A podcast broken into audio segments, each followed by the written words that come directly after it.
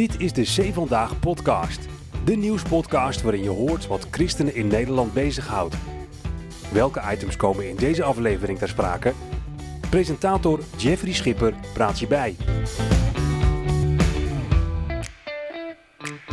Het is tijd om het over de hel te hebben, want dat doen we te weinig. Dat vindt hoogleraar en theoloog Arnold Huigen. En hij komt deze maand met zijn essay uh, waarom we nog altijd een uh, hel nodig hebben. En daar gaan we bespreken met zijn collega-theoloog, professor Dr. Jan Hoek, emeritus uh, hoogleraar systematische theologie, zeg ja, dat goed? In, in, in Leuven. Ja, ja in Leuven. Ja. Met Jan gaan wij een aantal spannende vragen over de hel bespreken. En uh, het is een actueel thema, dus uh, mooi dat we dit mogen doen, Jan, zo samen. Zeker, en ik vind het ook heel goed dat uh, collega Huigen daarover over gesproken heeft. Ja, ja, ja, want hij heeft natuurlijk ook een reden gegeven bij de PTAU. Ja. Daar is hij hoogleraar. Ja, heeft hij een soort aftrap gegeven. Hè? Ja, precies. Ik was er graag bij geweest, maar was toen niet in staat. Maar het is heel fijn dat hij, ook, ook wel dapper, om zo'n omstreden onderwerp aan de orde te stellen. Ja, wat maakt het omstreden volgens jou, het onderwerp? Nou ja, dat toch heel veel mensen, ook in de theologie, van de hel niet meer willen horen. Het zien als een totaal hmm. achterhaalde voorstelling. En ja. God is goed. En waarom zou je dan uh, nog denken dat er een hel bestaat? Ja, precies. En bij uitgeverij Kok Boekencentrum uh, is zijn essay verschenen. Uh, of die verschijnt ja, rond deze tijd, mm -hmm. eind oktober. Ja. En daarin lezen we waarom hij vindt dat we het over de hel moeten hebben. Zowel voor seculier publiek als voor christelijk publiek relevant volgens hem. Hè? Want uh, ja. uh, het is ook volgens hem belangrijk om bijvoorbeeld allerlei wereldcrisis uh, door die bril te, te zien. Want ja. hij schrijft: taal over de hel helpt om het monster te benoemen en in het gezicht te kijken met de hoop op een nieuwe toekomst. En hij schrijft ook dat bijvoorbeeld als tweede reden hè, waarom we het over de hel moeten hebben.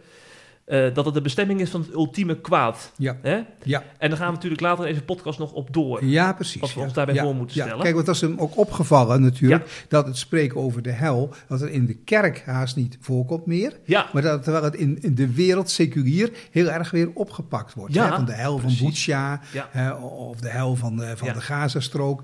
En dan komt het op allerlei manieren weer terug. In berichtgeving en ook in, in films komt het dat, geeft, regelmatig dat geeft te denken. En daar moet je dan natuurlijk als theoloog ook wel op reageren. Van, Ja. eh, ja. Ja, ja, interessant. En in zijn essay eh, zet hij drie christelijke visies op de hel uiteen. Hè? Ja. Eh, de visie van Augustinus. Dat is denk ik de visie die wij in de reformatorische kring met name kennen. Ja, hè, de hel als plaats van eeuwige straf. Precies, precies. Ja. Daar zijn we heel erg verwant mee eh, bij Ja. C vandaag. Maar er zijn ook nog twee andere visies. Hè? Ik dacht de, de universalistische visie die in de Oosterse kerken wordt eh, gebezigd. Ja, waarbij dan eh, de hel eigenlijk hooguit een, een louteringsperiode is. Ja. En daarna komt het voor iedereen, zelfs in zijn extreme, voor de duivel komt het allemaal weer goed, op zijn pootjes terecht, zeg maar. Is dat dan een soort alverzoeningsleer? Dat is een Ja, alverzoeningsleer, precies. Ja, ja. Die, ja, ja. Eh, blijkbaar in de Oosterse kerken is dat, is dat ja, leidend dan, ja, begrijp ik. Ja, ja dat is, Ja. komt daar veel sterker Ja, naar ja, voren. Ja. ja. In, in de lijn van de Origenes, hè, die Ja, een ja. heel belangrijke schrijver in de vroege kerkgeschiedenis eh, Mhm. is geweest. En dan heb je natuurlijk als derde het eh, zogenaamde annihilationisme. Mhm. Wat betekent dat, ja, als je niet gelooft, dan heb je geen eeuwig leven. Dus dan los je op in het niets. Dan is voor degene die het evangelie verwerpt, is er eigenlijk na de dood helemaal niets meer. Geen kwelling, geen, Geen pijn. kwelling, niets. Nee, nee, nee. Ja. Oké, en, en voor de gelovigen in die visie is dan... Is er het eeuwige Eeuwig leven, leven. is de hemelse heerlijkheid. Die hebben wel, zeg maar, een Ja, eh, onsterfelijke ziel. ja, ja, precies. Ja, ja. Nou, dan, eh, dat is interessant. Jan, voordat wij eh, daar theologisch en eh, eh, dieper op ingaan... Ik ben eerst even benieuwd naar jouzelf. Nou ja. Je hebt natuurlijk ook wel een gereformeerde achtergrond, toch? Ja, ja. Nou, ik ben Ja. opgevoed in eh, Katwijk aan Zee. Dat is een eh, dorp, ja, confessioneel hervormd en gereformeerde bond. Voor de kenners. Maar dat betekent in elk geval orthodox hervormde gemeenschap. En, maar ik heb persoonlijk eigenlijk in mijn leven de angst voor de hel niet gekend. Ja. Heb ik niet gekend. Wel eh, de ernst hè, van dat het niet vanzelfsprekend is dat je behouden wordt. Mhm. Mijn, mijn oma die citeerde heel vaak eh, uit de oude psalmberijming. Welzalig is de mens wie het mag gebeuren dat God naar recht hem niet wil schuldig keuren. Ja, ja. Dat is ook een wonder dat God je niet schuldig keurt. En dat kwam ook in de, in de prediking kwam dat naar voren van eh, ja, er is ook een oordeel en het is niet vrijblijvend wat je met het evangelie doet. Dus dat heb ik wel heel duidelijk Hmm. van jongs af aan meegekregen. Maar tegelijkertijd is het in mijn leven zo gegaan dat ik de, de liefde van de Heer in Christus zo jong al heb gezien dat ik voor angst voor de hel eigenlijk bewaard ben gebleven. Ja, ja, ja, ja, Ja, ja. En die hel was ook niet een soort van aanmoediging om, om je eh, in het geloof te verdiepen. Want dat is, voor velen is dat ook een soort aansporing. hè? Ja, dat zou kunnen. Maar Ja. voor mij was het toch meer het positieve. Dat Ja. het mooie ervan zag. Ook de,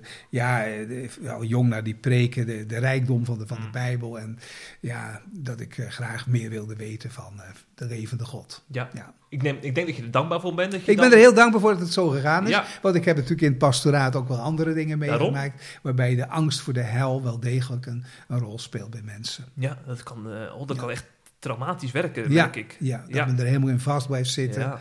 Ja, ook soms gaat het gepaard hè, met psychische zaken. hè. Mensen last Mm. hebben van depressiviteit, depressies, eh, dat zich daar ook op gaat focussen. Mhm. Dat men dan ook eigenlijk alleen maar de, de donkere gedeelten uit de Bijbel naar voren haalt en voor eh, de evangeliewoorden eh, dan niet meer toegankelijk is. Ja, ja, ja, precies. Dat kom je ook tegen. Zeg, je bent natuurlijk theoloog, dus eh, daarom wil ik het ook met jou hebben over hoe de Bijbel spreekt Ja. over, over deze zaken. Eh, want dat viel me op aan het essay van Huigen. Er is toch wel een verschil in hoe het Oude Testament en het Nieuwe Testament de hel benadert. Ja. In het Oude Testament is er met name sprake van het dodenrijk. Mhm.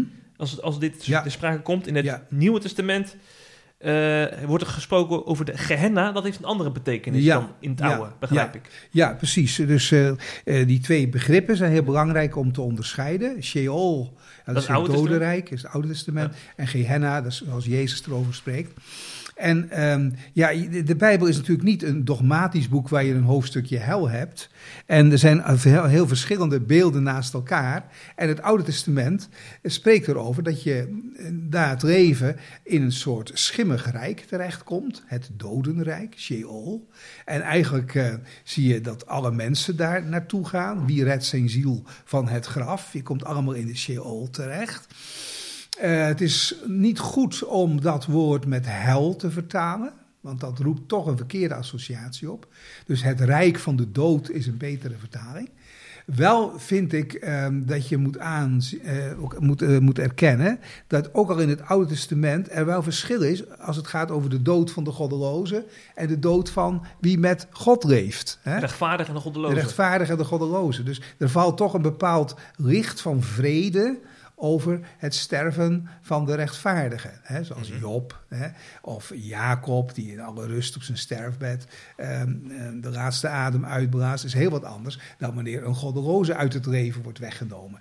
Eh, en, en ook komt er een lijn in de Bijbel, in het Oude Testament, nog heel voorzichtig, dat de vriendschap met de eeuwige God dat dat eeuwige vriendschap is, die ook door de dood heen bewaard blijft. Maar Ja. het is allemaal nog aarzelend, Mhm. maar het, het tekent zich af. Ehm, dan eh, het Nieuwe Testament, er zitten natuurlijk ook wel eh, jaren van ontwikkeling tussen het Oude en het Nieuwe Testament, een jaren 400 hè, Zo, tussen ja. Malachi en Matthäus. En in die tijd is het ook allemaal doorgegaan, het, het denken over het leven na dit leven. Maar Jezus die spreekt dan duidelijk over Gehenna, met name in het Matthäus-evangelie. En Gehenna is eigenlijk het dal van Hinnom, Gehinnom in het Hebreeuws. En dat is eigenlijk de, ja, de vuilnishoop, hè, vlak bij Jeruzalem. En, en ja, dat je leven eindigt eh, op de vuilnishoop. Dat je leven een verloren leven is. En ook definitief een verloren leven kan zijn.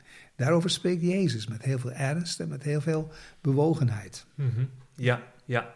Eh, maar is die, Gehenna, is dan een andere plek waar, die, waar we het vaak toch wel over hebben, als, eh, waar, waar je dan uiteindelijk eh, na je sterven voor eeuwig wordt opgesloten? Is dat een andere plek? Ja, je zou kunnen zeggen van de uiteindelijke hel. Ja. En dan denk ik weer aan woorden uit het boek Openbaring, het Mhm. laatste boek uit de Bijbel. De poel van het vuur, hè, waar de duivel met zijn trawanten ingegooid wordt. Dat is een uiteindelijke eeuwige bestemming. Ja. Terwijl je kan zeggen van ja, Gehenna, het heeft ook iets van een overgangsperiode tussen je dood en de laatste dag wanneer Jezus verschijnt in heerlijkheid en wanneer het laatste oordeel wordt gehouden. Ja. Ja. Ja. ja, ja, Want als Jezus waarschuwt, dan, is het, dan, dan gaat het echt over de Gehenna. Die plek van... Ja, ja, de Gehenna en dan in, die ligt in het verlengde van Mhm. ook de eeuwige verlorenheid. Mhm, mhm. Ja, precies, precies. Wordt soms ook wel eens een beetje een symbolisch karakter aangegeven. Uh, symbolisch in die zin dat uh, het is allemaal beeldtaal. Ja. Wij kunnen natuurlijk als mensen hier en nu ons geen voorstelling maken van, van hoe het werkelijk is. En ik denk, hoe, als je nou zegt, ja, hoe kom ik nou het dichtste bij de realiteit? Uh, afgezien van al die beelden, sommige beelden die spreken elkaar ook tegen. Hè. Bijvoorbeeld als je zegt het is buitenste duisternis en je zegt tegelijkertijd het is eeuwig vuur, dan is het moeilijk om die twee beelden met elkaar te harmoniëren. En dan zie je dus dat het echt beeldtaal is. Maar de realiteit zie je het duidelijkst bij Jezus zelf, op Golgotha. Uh, waar de kerk ook bereidt van, hij is neergedaald in de hel. En uh, Calvijn met name heeft dan gezegd, ja, dat is gebeurd aan het kruis. Met uh, de Godverlatenheid. Mijn God, mijn God, waarom hebt ge mij verlaten? En dan zegt Huigen ook van ja, de hel is eigenlijk de, de uitsluiting. Hè? Dat je buitengesloten wordt, buiten de communicatie, buiten de gemeenschap. En dus als Jezus de, de gemeenschap met de Hemelse Vader niet meer ervaart, dat God voor hem oneindig ver weg is, onbereikbaar is, dan is dat voor hem de hel. Dus de hel is de Godverlatenheid. Ja. Niet zozeer marteling, maar het buitengesloten zijn.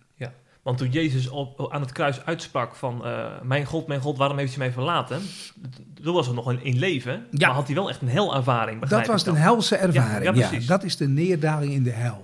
Ja. ik ga er nu even niet op in dat dat uh, natuurlijk in de kerkgeschiedenis... ook heel verschillend ingevuld is. Maar even die, die toespitsing van hij is van God verlaten... en hij zegt het geloof, opdat wij nimmer meer van God verlaten zouden worden. Hij is in de hel gegaan voor ons, zodat de hel voor ons mhm. voor eeuwig gesloten blijft. Ja, ja. Dat sluit ook aan bij wat uh, Huigen uh, verderop in zijn essay schrijft over helse ervaringen, hè, die ja. mensen vandaag de dag kunnen beleven. Ja. Uh, want hij schrijft onder andere in zijn essay: We moeten ons niet verbeelden dat wij God zijn, maar we kunnen wel heel goed helachtige situaties creëren voor elkaar. Denk aan pestgedrag op school, ja. Of wat de Belastingdienst deed met de toeslagenaffaire. Mensen uitsluiten op basis van bepaalde kenmerken. Dit zijn volgens hem helse ervaringen. Ja, dus wat hij daarmee doet, is dat hij dat uh, eigen tijdse spreken over de hel op aarde en helse situaties, dat pakt hij op. En dan zegt hij van, ja, ook vanuit het geloof kunnen we dat inderdaad plaatsen. En moeten we dat ook, moeten we dat taalgebruik ook niet opgeven. Om, uh, om, om de ernst, om de dimensies van het kwaad dat mensen elkaar aandoen, aan te geven, hebben we die, die taal van hel nodig. Hè? Mm en dat is denk ik uh, belangrijk. Als je maar niet vergeet de, de verticale spits. Hè. Dus je kan wel in afgeleide zin spreken over helse ervaringen en helse handelingen. Maar de, de spits is toch dat het in de hel gaat om ehm, de toren van God tegen het kwaad. Ja, ja. En, en, en dat is de, de, de, de diepte die, die, die Jezus ervaren heeft op Golgotha. Van daaruit, dan moet je altijd weer beginnen als je christelijk wil spreken over de hel, dan moet je bij Golgotha beginnen, opdat je dan ook de diepte ervan vasthoudt.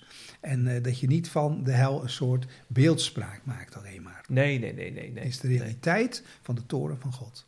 Maar kun je dat, uh, die, dit ook uh, in lijn trekken dan bijvoorbeeld met die toeslagenaffaire dan? Nou ja, uh, dat je dus een, een, afspiegeling daarvan ziet in situaties uh, op aarde. Als je zegt, uh, kijk, de hel is dat je de ander niet meer ziet zitten, dat je de ander niet meer erkent. Dat de ander niet meer als mens in beeld komt. Dat, dat de naaste buitengesloten wordt. Ja. Dat je bijvoorbeeld slachtoffer wordt van bureaucratie. Hè? Ehm, dat, dat, heeft er allemaal wel mee te maken. Dus dat is, uh, om de ernst daarvan aan te tonen, is het goed om uh, dat taalgebruik in te zetten. Ja. Hè? Als je het maar vasthoudt dat het afgeleid is van de kern van de zaak. En dan moet je de, zeg maar de verticale spits moet je niet vergeten. Mm -hmm. De verhouding tot God. Ja, ja. Maar als je het dan hebt over die verticale spits, en dan denk ik dan met name aan de mensen die verantwoordelijk zijn binnen de Belastingdienst. Ja. Kun je dat dan zover gaan dat, uh, dat God ook een keer recht zal doen in, ten opzichte van hen? Of ga ik dan te ver? Nou ja, de mensen van de Belastingdiensten, daar zou ik wat voorzichtig uh, willen zijn van uh, binnen welke constellatie ze dat hebben gedaan en hebben kunnen overzien oh, enzovoort. Dus, maar ik, ik, je kan wel zeggen van het, het kwaad uh, wordt gestraft. De, kijk, je kan je voorstellen bijvoorbeeld een, uh, een beul die uh, jarenlang gewerkt heeft in Auschwitz en die het gelukt is ja. om ja, uit te wijken naar Peru en die daar op een boerderij rustig oud wordt. Zegt, nou ja, die man die ontgaat dus zijn straf. Mm -hmm. Maar dan zeg je nee, uiteindelijk zal hij zijn straf niet ontgaan. Hè? Ja. Want God zal hem voor dat gericht dagen. In die zin is de hel dan ook een troost voor ja, de slachtoffers. Dat schrijft Hega ook, hè? Precies. In die ja. zin is de hel een troost voor de slachtoffers. Er wordt recht gedaan. God doet recht. In de geschiedenis blijft heel veel onrecht ongestraft en onopgemerkt. Maar wij geloven dat er een uiteindelijk gericht is waarin God de dingen recht zal zetten. En dat is denk ik de troost van de hel. Mm -hmm. Ja. Zeg, die toepassing die Huigen maakt, hè, uh, met pestgedrag op school en met toeslagenaffaire en andere uh, zeg maar actuele gebeurtenissen. Ja. Is, is, is dat een uh, nieuwe manier van denken die je uh, ook in, in, bijvoorbeeld in preken of in, in christelijke kring nog te weinig hoort? Want daardoor breng je het wel dichterbij, hè? Ja, ja dit ja, onderwerp. Ja, ja, ja. Ik denk dat het, dat het een, een goede aanvulling is mm -hmm. en een goede actualisering is ja. van het spreken over de hel. Ja. Ja, ja. Maar ik blijf, ik blijf zeggen, Jawel, ja. uh, beperk het er niet toe. Nee. Hè? Want dan uh, haal, je de, haal je toch de, de, de pit eruit, de, de zenuw eruit. Ja. Maar het is een vorm van toepassing, waardoor je ook uh, in gesprek met buitenstaanders, met mensen die, die niet tot de kerk behoren, maar toch iets kan laten zien van ja, maar die Bijbel heeft daar ook het een en ander over te zeggen. Ja, ja, ja. ja want ik merk dus heel vaak dat mensen een beetje de, dit onderwerp de hel dus ontwijken. Ja. Omdat het toch wel ook heel erg... Uh, mensen zijn bang om dan een oordeel te, te, mm. te, te, scheppen over anderen. En, en door het zo dichterbij te halen, uh, hou je dat oordeel natuurlijk weg. Ja. Want dan ja. zijn het meer gewoon ervaringen die mensen ja. hebben. Helse ja. ervaringen. Ja, dat je toch tegelijkertijd heel radicaal kan blijven spreken over het kwaad... en hoe dat kwaad uh, geoordeeld zal worden. Maar terughoudend blijft als het gaat om het aanwijzen ja. van mensen, van mm -hmm. die en die personen, ja, die komen in de hel. Zodra we dat soort dingen gaan zeggen, um, gaan we ons boekje eigenlijk te buiten. Want uh, God is rechter die het beslist. Wij zitten niet op die rechterstoel. Dus wij moeten als mensen daarin altijd uh, terughoudend en bescheiden blijven. Ja, ja, ja, ja precies. Ja.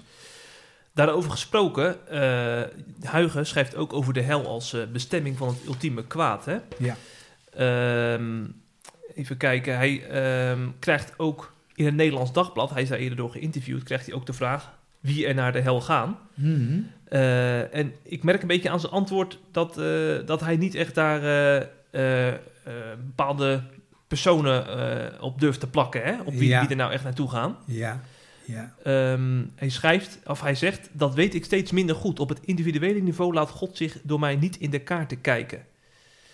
Wat vind je dan van zo'n antwoord? Het komt op mij een beetje voorzichtig, zuinigjes over. Terwijl we wel weten dat het kwaad uiteindelijk in de hel terecht gaat komen. Ja, ja. Kijk, um, ik moet wel zeggen, als ik uh, mensen lees uit de kerkgeschiedenis, zoals Augustinus of, of Calvijn, noem anderen, ja. dat ik niet altijd mee kan komen gevoelsmatig. In de wijze waarop zij spreken over, ja, bijvoorbeeld de verworpenen gaan naar de hel, de goddelozen gaan naar de hel, de, de gelukzaligen in de hemel, die zullen met, met instemming zien hoe de veroordeelden worden gekweld. Dat kunnen wij eigenlijk als mensen van deze tijd uh, niet meer zo meemaken, nee. ook als gelovig. Maar toen werd dat heel stellig maar gezegd, toen werd blijkbaar. het stellig gezegd en dan denk ik, mm. ja, zeg je dat dan wel met, uh, met tranen in je ogen, zeg je dat wel met bewogenheid, of zit je op een gegeven moment toch ja. achter je bureau de dingen in te vullen? Hè? En ik zie toch, uh, als, als de Heer Jezus spreekt over het verloren gaan van mensen, dat dat altijd in grote bewogenheid, hij staat ook echt te huilen als hij kijkt naar Jeruzalem. Jeruzalem, ik heb u willen bijeenbrengen als een herder of als een, een, een, een een hens, ja. de kuikentjes. En dan is er bewogenheid in. Je kan er eenmaal een hele diepe bewogenheid over spreken dat mensen voor eeuwig verloren gaan. Tegelijkertijd, um, het universalisme dat ehm, kan zich wel beroepen op bepaalde losse Bijbelteksten, die volgens mij eh, de ruimte van het heil bij God aangeven. Maar als je de Bijbelteksten allemaal met elkaar vergelijkt, eh, dan wordt er ook zo vaak gesproken over een dubbele uitkomst van, van de geschiedenis. Van enerzijds eh, behoud en anderzijds oordeel. Dat dat geen Bijbelse papieren heeft. Dus je moet wel overeind houden dat er mensen verloren gaan. Mhm. En ehm, zonder nou mensen concreet aan te wijzen, is dat wel een duidelijke Bijbelse leer. Hè? En ehm, ja, wie geloof zal hebben, die zal zalig worden. Wie niet geloof zal hebben, die zal veroordeeld worden. En dat, zo kan je hele reekse teksten aanhalen. En dat moeten we wel overeind houden. Hè? Dus uh, ja, terughoudendheid, eh, bewogenheid is allemaal heel goed. Maar laten we wel vasthouden dat er ehm, twee wegen zijn: een weg van behoud en een weg van oordeel. Dat heb ik dus ook, om terug te komen aan het begin, de, preek die ik, de prediking die ik als kind en als jongere heb gehoord. Van, er kwam heel vaak naar voren: hoe zullen wij, dat is een woord uit de Hebreeënbrief, hoe zullen wij ontkomen wanneer wij op zo grote zaligheid geen acht slaan. Als, als de Heer Jezus je echt voor ogen geschilderd is, als de zaligmaker die bereid is om jou te redden en je zegt, uh, ik heb daar geen boodschap aan, ik wil niks van hem weten, dan staat er wel heel veel op het spel. En dat moeten we ook wel hardop moeten durven blijven zeggen. Ja, maar uh, dan zit ik toch ook te, te bedenken van... er zijn natuurlijk heel veel mensen die dit ook die de voorrecht hebben om er van jongs af aan uh, te horen, die boodschap van het evangelie. Ja. Maar er zijn ook heel veel mensen die het niet van jongs af aan meekrijgen. Zo is het. Wordt er, dan mogen wij er ook rekening mee houden in gesprek hierover. Daar moeten we rekening mee houden. Hè? En daar moet onze terughoudendheid ook verder uh, invullen. Dat je zegt, ja, hoeveel mensen hebben het evangelie nooit gehoord? En hoeveel mensen hebben het evangelie op een wijze gehoord hè, die, die eigenlijk, die eigenlijk ja, verwrongen is, of die geen recht doet aan, aan, aan de volheid ervan. Hè, of in je opvoeding kan je ook heel verkeerde beelden meegekregen hebben. Um, dus er spelen allerlei zaken een rol. En dan denk ik maar, ja, uh, de Heer is uh, een volmaakte rechter die, die, alle factoren overziet die wij niet kunnen overzien. En daarom past het ons niet om uh, van mensen die, voor zover wij kunnen zien, ongelovig zijn heen gegaan, om daar een, een definitief oordeel over te durven uitspreken. Want wie zijn wij om dat te doen? Dus die, die terughoudendheid moet er echt heel duidelijk uh, naar voren komen. En uh, ja, dan, dan hoop je ook dat, uh, dat, we, ja, dat het heil van God ook mensen bereikt die maar op een heel ehm, beperkte manier het, van het evangelie hebben kunnen kennisnemen. Of zelfs helemaal niet, maar ook daarin is uh, God bezig met alle mensen, staat in Romeinen ook. Hè, de Heere God ook via het geweten tot alle mensen spreekt. Ja, ik heb natuurlijk nog even een stelling voorgehouden die hierbij aansluit. Ja. Hè? Uh, de stelling luidt, iedereen die Jezus niet aanvaardt als verlosser van de zonde, komt in de hel terecht. Ja. En ik, ik ken heel wat kerken waarin het echt gewoon uh, wordt zo zwart-wit wordt gesteld. Hè? Van, ja. Ja. Je, alles draait om de vraag of je Jezus wel of niet aanvaardt hebt. Ja. En anders sta je aan de verkeerde kant van de streep. Ja, ja, ja, ja. En toch vind ik die stelling zo geformuleerd uh, te kort door de bocht. Ja. Um, um, omdat ik eigenlijk zou willen inbrengen van um, wanneer je Jezus nadrukkelijk verwerpt, terwijl hij okay. uh, duidelijk in het evangelie naar je toe komt. Uh, het evangelie op een juiste wijze, uh, bijbelse wijze, jou bereikt en je dan hem verwerpt, dan heeft dat eeuwige consequenties. Maar hier wordt eigenlijk ook min of meer in die stelling, als je het zo zegt, dan wordt eigenlijk gedaan alsof wij mensen zouden kunnen weten wat de eeuwige bestemming is van degene die het evangelie helemaal niet hebben gehoord. Of die het op een heel beperkte manier slechts, uh, op een karikaturale manier of een heel eenzijdige manier hebben gehoord. En dat is uh, toch uh, belangrijk om daarin als mens je plek te kennen. Hm. In bescheidenheid. Ja, ja, ja.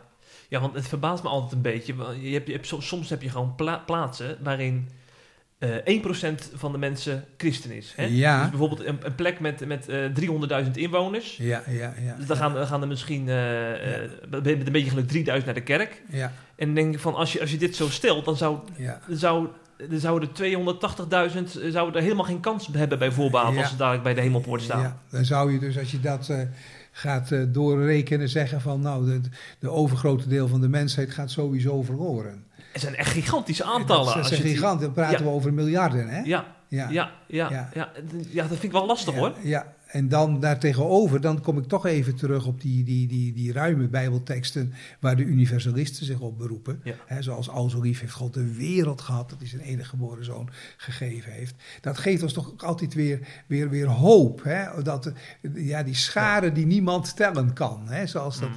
eh, gezegd wordt over het nieuwe Jeruzalem. Ze komen van alle kanten en er zullen Ja. er zijn die je er niet verwacht zou hebben. Dus laten we ruim denken over het effect van het verzoeningswerk van de Heer Jezus Mm. Christus. En tegelijkertijd eraan vasthouden dat als je het evangelie hoort, dat dat een radicale beslissing van je vraagt. En dat je dat niet vrijblijvend kunt aanhoren. Die spanning moet erin blijven. Ja, ja. Het Nederlands Dagblad vroeg, dus aan Huigen... is de hel eh, alleen voor Hitlers en Poetins... of ook voor de ongelovige Joost en Jannie? En dan vraag ik me af, als je nou naast een ongelovige Joost en Jannie woont... Ja. met, welk, met welke houding moet je hen dan benaderen? Want sommigen benaderen hen met de houding van... eh, op dit moment ben je voor eeuwig verloren... dus ik ga jou nu het goede nieuws brengen. Ja. Is dat wel of niet een, een eh, zuivere benadering, vraag ik me dan af. Ja, ja, je hebt, eh, als het goed is, zorg voor je buren die niet, die niet geloven.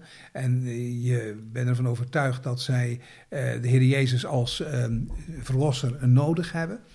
Dus van daaruit zou het niet goed zijn wanneer je daar helemaal nooit naar omkijkt. Hè? En eh, als je werkelijk gelooft dat er een eeuwigheid eh, op het spel staat, dat je nooit een woord eh, tot je buren spreekt over wat tot hun behoud dient. Hè, dus dat betekent wel dat je in ieder gesprek, in iedere ontmoeting, moet beginnen met heel goed te luisteren waar de ander zich bevindt. En niet gewoon met de deur in huis vallen. Hè. Maar je wil wel iets van de, de, noodzaak van het kennen van Jezus eh, in, in de gesprekken naar voren brengen. Ja. Dus eh, als je zou uitgaan van een bepaald eh, universalistische opvatting van het komt met alle mensen wel goed, dan heb je ook geen motivering Nee. om je naaste aan te spreken eh, Nee. vanuit het evangelie. Nee, dan kun je het gewoon lekker over de voetbalwedstrijd van zondag ja, hebben... in plaats van over, niks. Ja, over je geloof. Ja, en, ja precies. Ja. Ja. Zeg, ehm, nog even over de hel als bestemming voor het ultieme kwaad. Hè? Eh, dat ultieme kwaad hebben wij natuurlijk de laatste weken volop gezien. Ja. Als ik dan denk aan Hamas, dat Ja. Israël op een gruwelijke manier Ja. heeft aangevallen. Ja, ja. Ja, Ja. Mijn eerste gedachte is dan, die, die gasten die dat hebben gedaan, die horen daar thuis. Mm, ja. Begrijp je die gedachte? Ja, die gedachte kan ik heel erg goed begrijpen. En eh, nog veel meer is het te begrijpen dat de mensen die het zelf ondervonden hebben, ehm, dat zouden denken. Ehm, ze leven nog, ook die terroristen van Hamas. Ze zijn nog in het heden van de genade, zeggen we dan. Ze leven nog en daarom eh, is een definitief oordeel ook voor hen niet op zijn plaats. En dan denk ik aan eh, wat ik dan pas op de televisie zag van eh, twee vrouwen uit Israël, twee al oudere vrouwen, die gijzelaars waren en die vrij kwamen.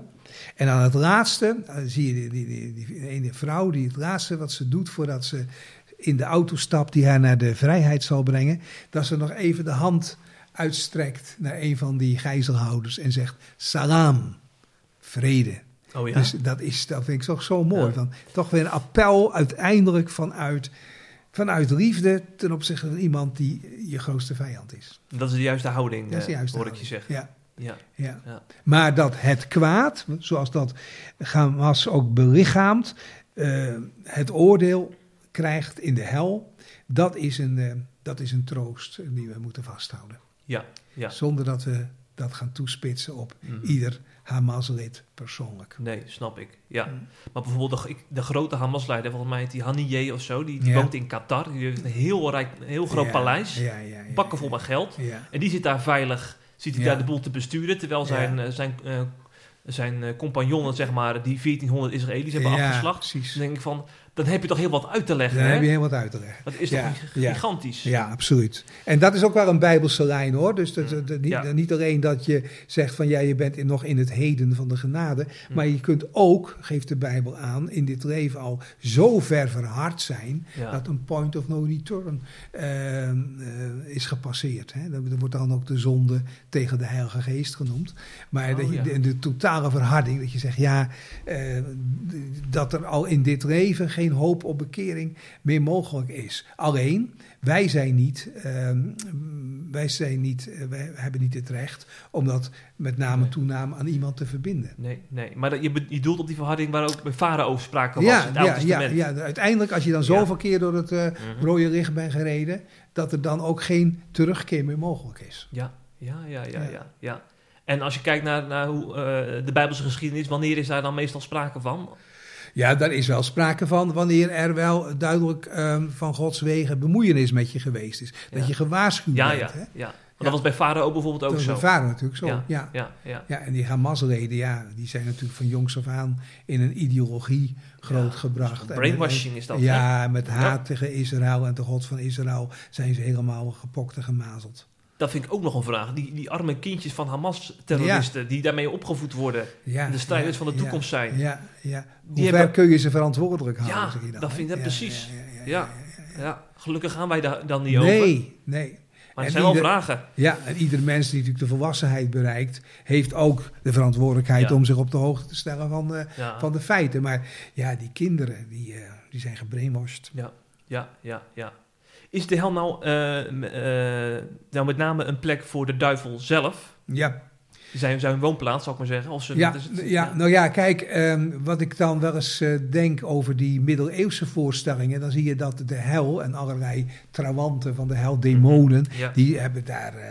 die, die zijn er bezig om mensen te martelen en zo, met, met, met, met, met prikvorken. En met, dus de- als de hel er zo uit zou zien, dan zou de hel een soort hemel voor de duivel zijn. Ja, Want, precies. de, want de duivel die doet niks liever dan, eh, dan Hm. martelen en Ja. pijnigen. Hè? Mhm. Maar eh, ik lees vanuit het boek Openbaring dat juist die duivel zelf ehm, in de diepste poel van het vuur geworpen wordt. En daar heeft hij echt geen, geen tijd en geen gelegenheid om anderen te martelen. Hm. Daar heeft hij genoeg aan zichzelf, zeg maar. Hè? Dus er, zit ook een gradatie in.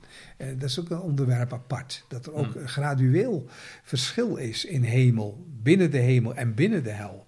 En dat dus de onderste krochten van de hel voor de duivel zelf en zijn demonen bestemd eh, zijn. Ja, en daar kunnen ze niks mee doen. In die Daar kunnen ze niks nee, mee doen. Nee, nee, Nee. nee. Maar dat is pas later. Ja. Hè, ze, zeggen, ze zeggen nu, eh, eh, de duivel is eh, eh, door Jezus dood en opstanding is die verslagen. Ja. Maar hij roept nog wel met zijn staart. Ja. En dat kan hij dan dadelijk niet meer Dat doen. kan hij dan niet meer doen. Nee, Nee. nee, nee, Nee. precies. Dus dat is ook weer een troost van de hel, zeg maar. Hè? Ja. En ook geen uitvalsbasis meer. Hij kan er ook in de eeuwigheid niet meer uitkomen. Ja, Mhm. ja, ja. Het zijn echt allemaal dingen waarbij je nauwelijks een voorstelling bij kan maken waar we het nu over hebben. Hè? Inderdaad. Het is echt zo ver van ons bed, dit allemaal. Ja, ja. Ja. Ja, het- ja het- ver van ons bed. Het, het gaat ons wel heel erg Ja, aan. zeker. En, hè, maar het is eh, voor ons eh, verstand. ja, je, je moet je altijd wel heel erg eh, voor ogen blijven houden dat spreken over deze dingen alleen maar in beeldtaal mogelijk is. Ja. Maar aan die beelden beantwoordt een voor ons nog onvatbare realiteit. Hè? Mhm. Ja, Ja. ja, ja. Ja, ik, ik moet wel zeggen, met name dan bij eh, heel heftige nieuwsberichten, zoals bij eh, Hamas dat dan Israël aanvalt. Mm. En eh, ook, ook, maar ook na een ernstige tsunami, wat we in het ver- verleden Ja. hebben gekend hè, in, Ja. in, in Azië. Ja. Dan, dan, dan leeft het heel erg bij mij, speelt het heel erg bij mij op, zeg maar. Ja. Van eh, het kwaad, eh, Ja. dat er een keer mee afgerekend moet worden. Maar je soms heb je ook periodes waar je er helemaal niet mee bezig bent. Hè? Dat klopt, ja. ja. Maar weet je, ja, inderdaad wat je zegt. De aanvechting van, eh, als er zulke vreselijke dingen gebeuren, van waarom heeft het kwaad nog zoveel ruimte in de wereld? dat hè? Dat is best een geloofsaanvechting. Hè? Als je echt geloof in Jezus heeft overwonnen, wordt gezegd, ja, de kop van de slang is vermorzeld hè? Hij knoert zijn staart nog wel.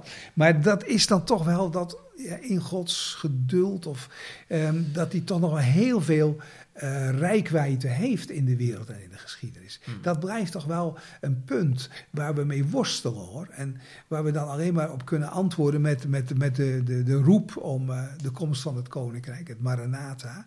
Uh, dat er toch spoedig een einde aan mag komen aan ja. deze ellende. Ja, ja zeker. Ja. ja. Zeg, ik wil nog even naar een, een blog van een bijbelleraar genaamd André Piet. Hij heeft een eigen blog en hij schreef ook naar aanleiding van het, het referaat van Huigen over uh, de hel. Mm. En een aantal passages die intrigeerden mij, die ga ik je even voorhouden, Jan. Ja. Hij schrijft onder andere...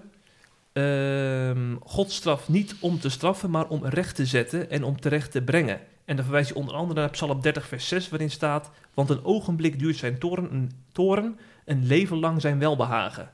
Dus er zit heel erg een tijdelijk aspect in, hè, in ja. bij hem. Ja. En dan vroeg ik me af in hoeverre dat ook uh, spoort met de Bijbel. Ja. Uh, het is eigenlijk de gedachte van uh, de hel als, als louteringsweg, ja. hè? of vage vuur, reinigend vuur, wat uh, na een poosje ophoudt. En in feite kom je dan toch wel in dat universalisme ja. terecht. Ja, een soort heel vlak, zo lees ik het een beetje. Ja, uiteindelijk komt het dan toch met hm. alle mensen goed. Ik vraag me ook af of bij André Piet of het ook met de duivel zo gaat, dat ook de duivel dan ja. alleen maar tijdelijk gestraft wordt en vervolgens uh, hm. weer terug kan komen op het toneel. Ik sta niet op te wachten, eerlijk gezegd. Nee, nee, hè? dus er, is toch, er zijn toch vormen van kwaad die zeggen daar moet toch definitief mee afgerekend worden. Hm. Uh, nu is het wel zo dat in de Bijbel meer dan eens voorkomt dat Gods straffen bedoeld zijn als een vorm van pedagogie en, en, en, en wat we dan lezen in Psalm 30.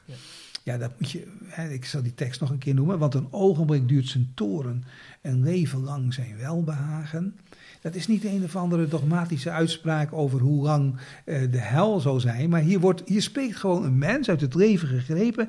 Die, die, die, die heeft uh, een uh, ziekte, dicht bij de dood geweest. Dat heeft hij meegemaakt. God heeft hem weer hersteld in het leven. Hij kijkt terug op die donkere tunnel waar hij doorheen gegaan is. Toen hij ook Gods aangezicht niet kon vinden. Toen hij de, ervaren heeft op een bepaalde manier dat de Heere God toornig op hem was. En nu mag hij weer in het zonlicht leven en zegt hij, nou, vergeleken met die donkere tunnel, is nou dat leven in het licht, dat is uh, geweldig veel meer. Hè?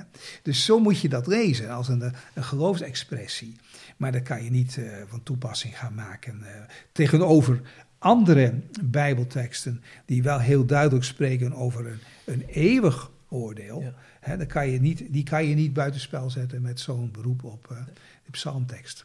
Over eeuwig gesproken, daar wordt ook wel eens onderscheid gemaakt tussen eeuwig dat definitief betekent of eeuwig dat ja, tijdloos is. Correct, ja. correct. Want uh, het woord wat met eeuwig vertaald wordt, kan ook betekenen vanuit het Hebreeuws een hele lange tijd. Mm -hmm. Een eeuwig verbond. Het hoeft niet te betekenen dat dat verbond uh, tot in de voleinding mm. blijft. Maar uh, aan de andere kant uh, zie je ook in bijvoorbeeld uitspraken van, van Jezus zelf... dat hij eeuwig leven en eeuwige dood in één adem noemt. Hè? Mm. En dus eeuwig leven, dat is echt wel leven waar Zon, ja. geen eind aan ja, komt. ja, Hè? Dus dan zou in één zin, in één uitspraak, mm. het woord eeuwig twee verschillende dingen moeten betekenen. En dat, uh, dat kunnen we niet aannemen. Nee. Maar je kunt niet bij alles waar eeuwig staat in de Bijbel, kun nee, je dat vertalen zeker als zonder einde. Nee, zeker Nee. niet. Nee. O koning, leven in eeuwigheid. Hè? Een uitspraak aan het hof. Ja, Maar dan weten we natuurlijk, leeft die koning niet zonder einde. ja, ja. maar ja. ze wensen hem een heel lang leven toe. Ja. Maar uh, nu, nu, ik begin steeds meer te snappen waarom theologie een vak is hoor, nu we het hier zo over hebben Jan. Het is allemaal niet uh, 1 plus 1 is 2 hè? Uh, nee, maar ja goed. Goeiedag. Goed, God heeft ons ook een hele dikke Bijbel gegeven. Hè? Ja. Dus en niet een paar uh, velletjes, uh, een paar A4'tjes. En, en het is dan ook heel uh, belangrijk, maar ook heel mooi om goed over de dingen door te denken. En vooral ook altijd schrift met schrift vergelijken. Hè? Je niet zomaar blind staren op enkele Bijbelteksten, maar Ja. met elkaar in verband brengen. De, de lijn van Gods openbaring. Mhm, mhm. Hmm. Ja. Zeg, ehm, ja, je, je, hebt- niet voor, niks, niet voor niks ja gezegd tegen deze podcast. Dus jij vindt het denk ik ook belangrijk om het over de hel te hebben en de betekenis daarvan. Ja, Maar het is altijd de schaduwzijde van de hemel en van het koninkrijk van God. De Bijbel is niet een boodschap over de hel. De Bijbel is een boodschap dat Gods koninkrijk komt en het zich doorzet. En dat uh, uiteindelijk het ook met deze schepping goed komt. Dat mhm. God zijn plannen realiseert. Het is dus een breide boodschap.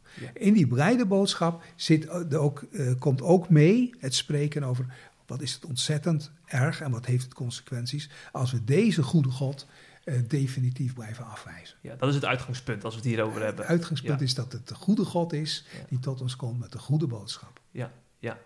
Maar wat betekent dit dan als het gaat om de vraag: moeten we het hier wel of niet meer over hebben? Want nou, dan, dan ben ik uh, nogmaals uh, dankbaar dat dit onderwerp uh, weer nieuwe aandacht krijgt, ook door het werk van Arnold Huigen.